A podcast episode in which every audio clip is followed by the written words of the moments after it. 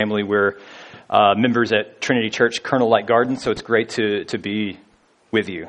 It feels like, you know, obviously we are part of the same network, so it just feels like that we're kind of sister churches. And so, kind of, not that I'm the Apostle Paul or anything like that, but it kind of feels that sort of connection of being able to, to visit with you and to, and to bring you greetings uh, and encouragement in God's Word. Uh, so let me, uh, um, and I thank Julie for reading to us. And so let me just invite you to keep your Bibles open or uh, whatever your favorite Bible app is uh, to Psalm 62 as we consider uh, consider the psalm and the way God would have us to respond to His Word this morning. So uh, in 2011, Steve Jobs, founder or stealer of Apple. I don't know how, how where we stand on that, but anyway, uh, Steve Jobs died from pancreatic cancer, uh, and he's proven to be one of the most uh, profound influences of our time. I say that very cognizant of that. I'm preaching from an Apple iPad, and I have a iPhone in my pocket, um, and it has uh, been a huge blessing to us as a family as we've been able to communicate with our families. So he's obviously very influential. Um, his form of pancreatic cancer, I've read, was quite treatable. Uh, and in 2003, his tumors were discovered, and it said that he delayed uh, treatment, delayed professional medical treatment for nine months while he experimented with uh, alternative treatments such as a vegan diet, acupuncture, and different juices. So Jobs placed a great trust in, his, in the alternative treatments in order to cure him from his cancer. And they ultimately failed him. Uh, in 2004, when he finally elected to have surgery, by that time it was too late. The cancer had spread, and though the surgery was temporarily successful, it gave him a, a few more years to live. Uh, he eventually relapsed and died. Uh, and it's concluded by most doctors that if he would have had surgery right away when it was recommended to him, uh, he would have lived.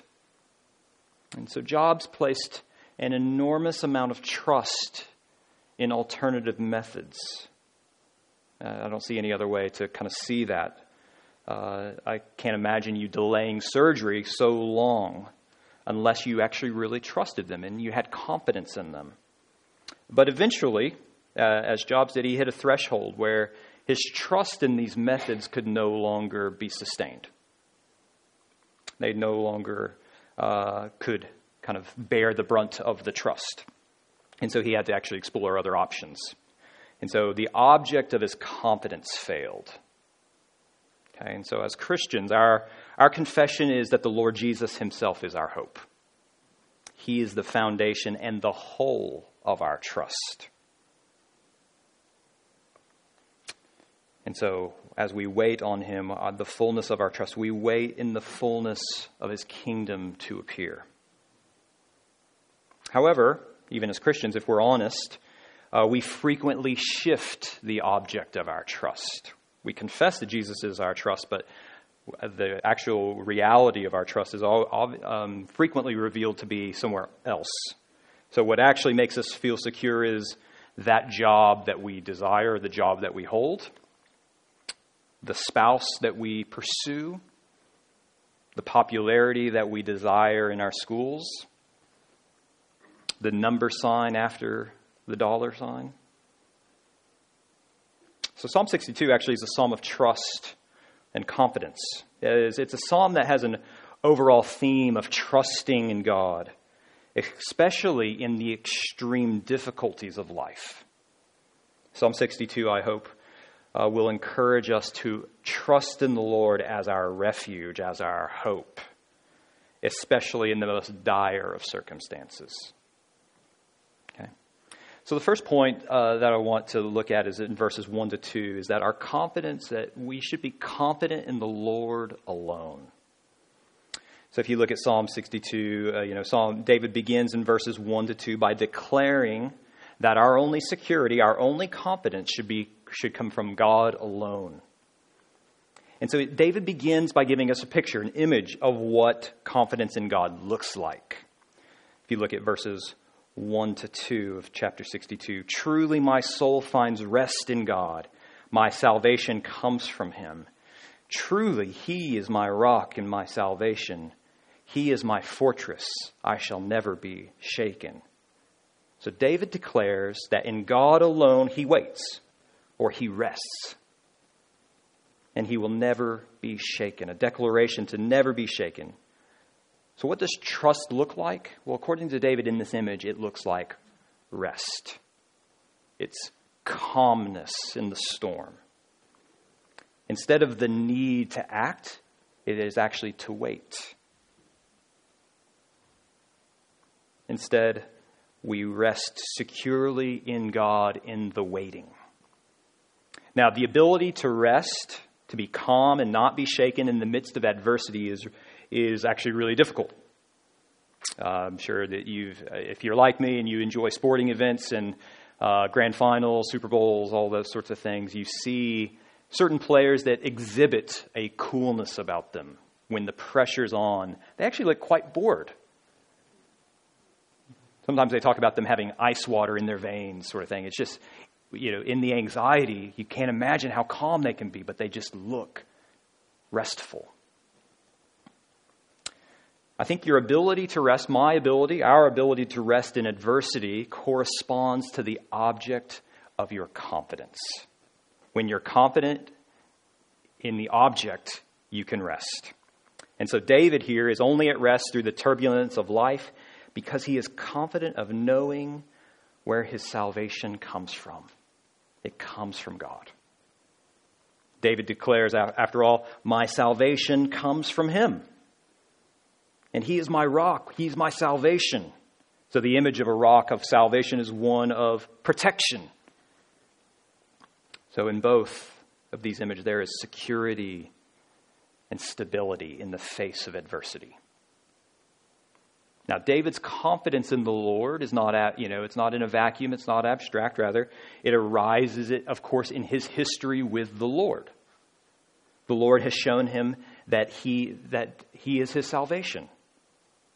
You know, some of David's lives are really well known to us. We think about David's history with the Lord, with Goliath, rescuing him from the big giant. We think about the constant turmoil David had with Saul or even his son Absalom. So David's declaration of trust in the Lord is one that is earned and understood through his history with the Lord. But David's declaration of trust is one that I think Christians that we think that we theoretically know and agree with, we would say, yes, that's right. Of course, our trust is in the Lord.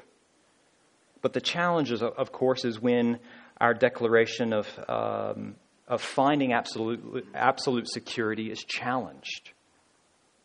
When actually adversity hits us, that is when our trust is revealed. And so in verses 3 to 4, David is going to show us that we need to be ready to struggle. We need to be ready to struggle in our confidence. So in verses 3 to 4, this next section, that David isn't making this declaration about God as his salvation, his rock, his fortress in a vacuum or when things are all cheery. No, it's taking place in the difficulty of opposition. And so the struggle, and so the Christian life likewise must be ready to struggle because the struggles will reveal whether the Lord truly is our confidence. And so in verse 3, it reveals that David is being attacked. And in verse 4, that this group of people seek to remove him from his position, most likely his position as Israel's king. So, what do we have? We have a group of people who are targeting the Davidic king in order to remove him from leading God's kingdom. And so, verse 3 tells us that we must be ready to endure the struggle. David rhetorically asks here uh, of those who've surrounded him, who have assaulted him, How long will you assault me? Now, it's difficult to know when this psalm might relate to David's life. Uh, David is one who was no stranger to long term opposition. Uh, maybe many of you here have, have been dealing with long term opposition, long term struggles. David knew this. You know how long he was on the run from King Saul? Twelve years. 12 years. He was anointed as a king in his teens, and 12 years he's on the run. You know, if anybody deserves long service leave, it's David. He knew what long term opposition meant. And it's difficult, it wears you down, it, it zaps your strength. That's why it's actually a military strategy is not to kind of have an all on assault, but you just slowly wear people down. And you wonder how long it can last. How long can I last in this strength? And so, and one of the, you know, the result is that it zaps you, it zaps your strength, which is exactly what David feels. The duration of his opposition has left him weak. He describes himself like a leaning wall, a tottering fence. He's like an unsound structure. I don't know if you've ever felt that way. You're just kind of going through something and you kind of you're, you're just you're just going about your day, but you feel like if somebody just says the wrong thing to me, I might just crumble. We get that. All it takes is that slightest of shoves, that slightest of looks to fall. And so, not only do we have to be ready for the, the strength to be zapped, we also have to be ready for those who will delight in falsehood. So the opposition that David feels are those who seek to dethrone him. Um, this picture of the wicked who surround the Davidic king in order to overthrow him is very similar to Psalm 2. Psalm 2 is one of those very classic psalms about the Lord and his Messiah, and that there are nations and kings who will oppose him. This is similar, except for in, instead of it being the wicked of kings and nations attacking David, we see that it is from the inside. It is an internal struggle. They are wolves in sheep's clothing. And this is kind of, it's a tricky sort when you're being opposed from the inside. They don't come, and this group here doesn't come straight on. Rather, they have a whisper campaign, if you notice. Their strategy is to fight with words and through falsehoods. And worst of all, they take pleasure in it, they delight in it. And so the opposition here for David is hypocrisy of lies. People who are vocal in their praise, but inwardly they curse.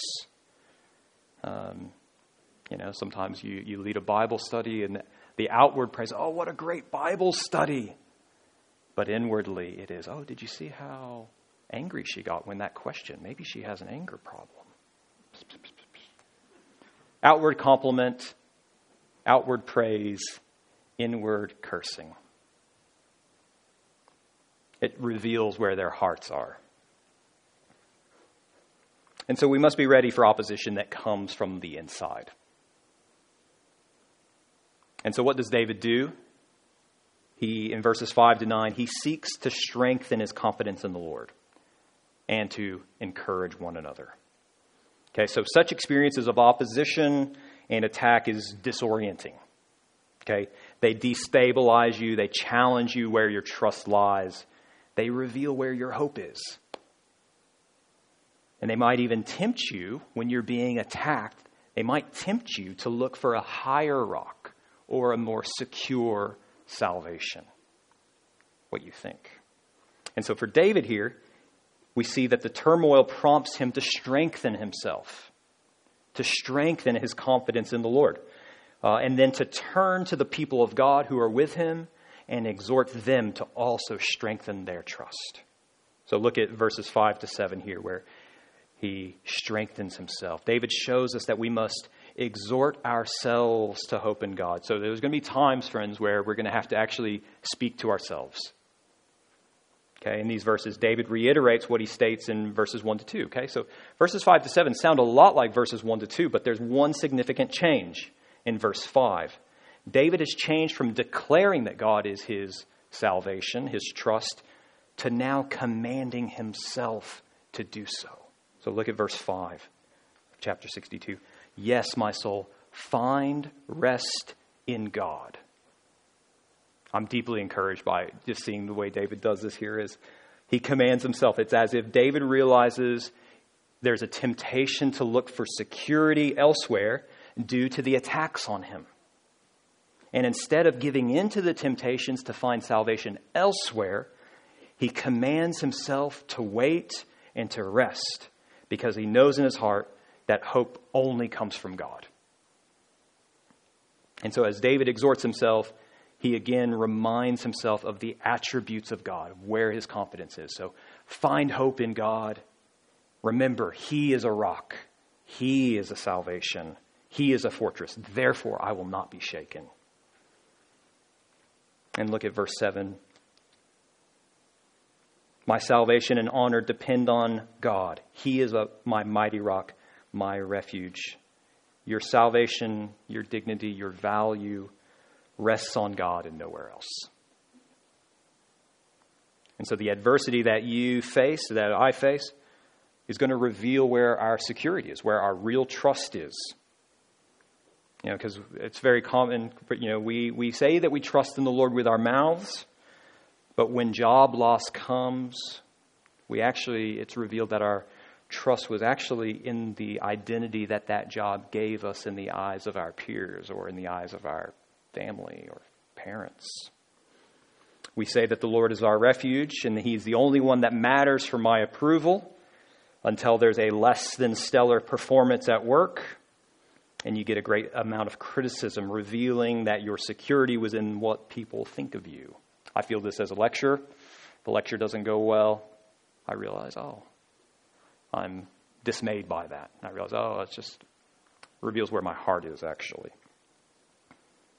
So David knows the temptation, and he encourages us to strengthen our trust in the Lord by reminding ourselves that He is our hope. He is our protector and Savior, and in Him rests our value and our dignity. And so, verse 8, not only, so David commands himself, and then as Israel's king, he commands the people of God he, to exhort one another in hope of God. And so, just as David does this, he exhorts God's people to find their trust in verse 8. Okay? Because these attacks on him don't just affect him, they affect all of God's people. They affect all he leads. And likewise, when we are attacked, it doesn't just affect you, it affects those you minister to your family, your friends. And so David gives two commands to the people of God. First, trust him at all times. So David says here is that in every circumstance, God can be trusted. So we're not to pick and choose the situations and circumstances that God can provide our security. Trust him at all times. And the second command is pour out your heart to him. We have a God who listens. So just as you and I can wait and rest in silence for God, you and I can also pour out our heart to him. This is, I think, what the Apostle Paul gets at in that in the letter to the church at Philippi in Philippians, where he says, Cast upon him all your anxieties. We can do so because actually God is a listening God. And so we can trust him at all times. We can pour out our heart to Him in prayer because God is our refuge. He is our salvation, He is our protector. So, encouraging God's people in the midst of your own adversity is a great challenge, isn't it? To continue to encourage one another when we are the ones feeling under attack. But it's also a great witness and a great encouragement to the people of God when they see you doing so. And so, friends, trust in the Lord at all times and know that you can pour your heart out to Him.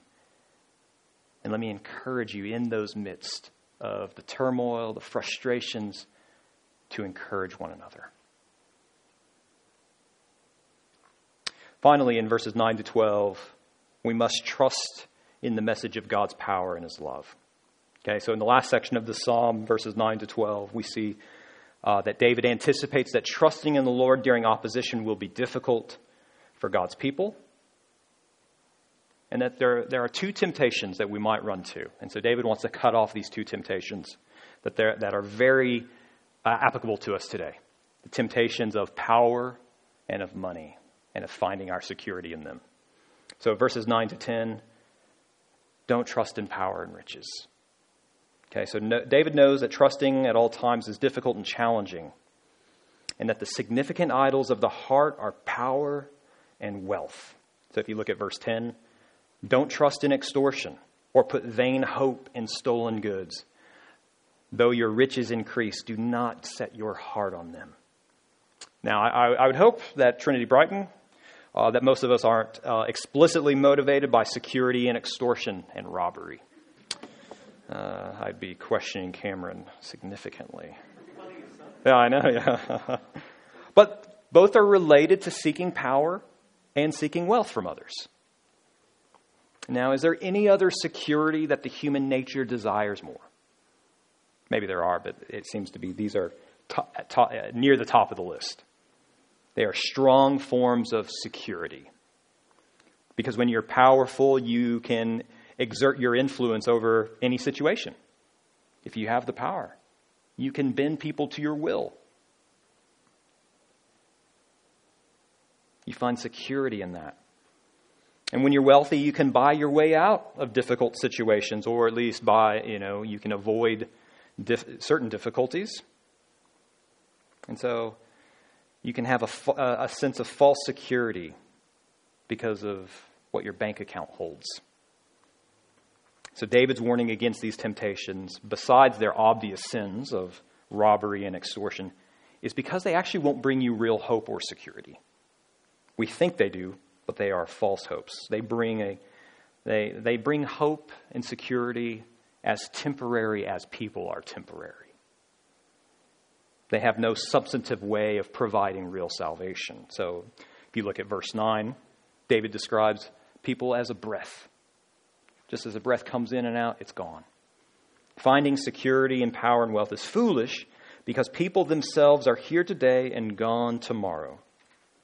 So, though you might be tempted to have great hope in seeking and obtaining power and wealth, the reality is that life is just a breath, which proves that power and wealth are no things to find refuge in. So, David says in verse 9 those who are lowborn or highborn are temporary. Blue collar, white collar, working class, elite class, they all go together. And so there is nothing in them that we should find real substantive hope and confidence. Now, this is a, there's a strong possibility that this little section of this psalm was the influence of Jesus' parable of the rich fool in Luke 12. If you remember that parable where he talks about uh, a person who puts his trust in his money, he works hard to store up all this wealth, but the thing that it can't protect him from is death.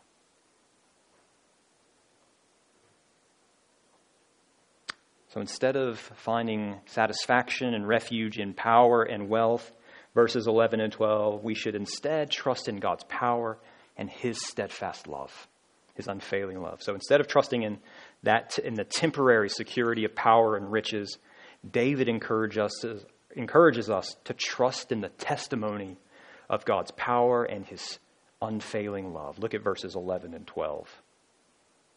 One thing God has spoken, two things I have heard. Power belongs to you, God, and with you, Lord, is unfailing love. And you reward everyone according to what they have done. So these two attributes, these two attributes of God provide really great comfort and confidence to us as believers. Power belongs to God. Power is not controlled by the elite or the influencers. I say influencers because apparently there's this term now, social influencers, and it just seems crazy to me. But anyway. No, power belongs to God, who has created all things and is the one who has placed those in power where they are. We believe in God's sovereignty. And not only is God the one who is truly power, in verse 12, David notes as well that unfailing love belongs to him. So it is his covenantal love. God, in his love, in his steadfast, he is steadfast and faithful, and it's God's love revealed to us in Christ. And so these two attributes, God's power and his love, are so vital for the Christian life and for our trust and confidence in him. His power affirms that he is the one who is truly in charge, not the chaos that we feel around us, not the circumstances that we feel we're in. It means that the situation that you and I find ourselves in, no matter what, you know, what era of life, school, uni, work, retirement, it means that the situation we find ourselves in has not taken God, God off guard. He knows. And his steadfast love shows that God is not abusive in his power. And it means that his disposition towards us in Christ is love. We can depend on his love, we can depend on his faithfulness. So the fact that God is powerful and steadfast in his love means that he will also pay out, it means that he will also judge according to the deeds of each of us. God, in his power and his love, means to the righteous, both the righteous and the wicked will receive their justice. Our God is a just God. And it serves to warn against finding security and ill gotten gain. Because the Lord will bring justice according to the deeds of each of us. This is a verse that the Apostle Paul uses in Romans chapter 2 to speak about that God will render each according to their works.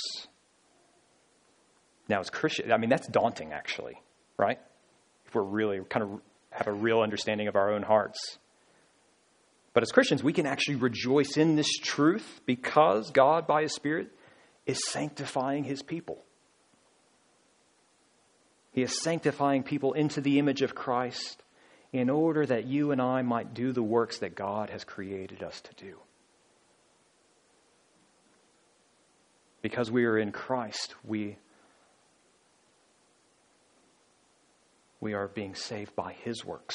And so we can trust in these circumstances because our God is powerful and faithful in love to those who are in Christ.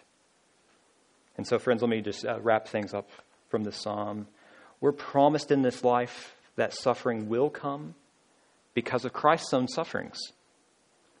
And so, if, if we have been united to him, we're also united to him in his suffering. It's something we can't get around, something that is promised to us. And so, as we wait for the consummation of his return, we wait for Christ's return, our lives should be marked as lives living in restful confidence. Not only and, the, and that the final judgment will and return will happen, but also in the day to day worries. We can find rest in them. Now, you might be sitting here and, you, and today and you just find this to be incredulous because of your own circumstances. Maybe you want this confidence, but you find it actually impossible for your heart to kind of get in line with your mind on this. Let me say that this is uh, something that we work towards, and it's not something that is achieved right, you know. It seems to be a moment by moment kind of thing, whether our hearts and our minds kind of confess this confidence. So let me say that we never do this apart from God. It is God's grace that grows us in this confidence and in this trust. And so if you find it, if you're in a, just a situation right now that you just find this impossible, let me just uh, leave you with Jesus' promise in Matthew 11 28. Come to me, all who labor and are heavy laden, and I will give you rest. And if, if you find it to be a very difficult time to trust and to believe in these words, let me invite you to talk to your pastors, talk to your small group leaders, talk to somebody. And so, friends, in Christ alone rest.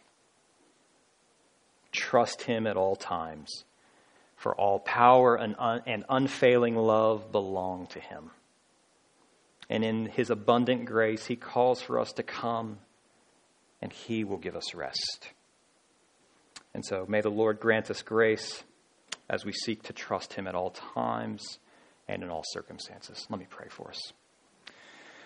Heavenly Father, we give you thanks for your word. God, I pray uh, that in the difficulties of life, in the frustrations, and in the struggles, uh, that we would be confident in our trust of you, God. That you would uh, that you would keep us from temptations of seeking salvation and confidence elsewhere, but that you would renew our trust in you because of your power and because of your love. And so we ask by your Holy Spirit to continue to sanctify us uh, into the image of Christ, and that you will provide us the rest that we need in the labor. And we pray this for Christ's sake. Amen.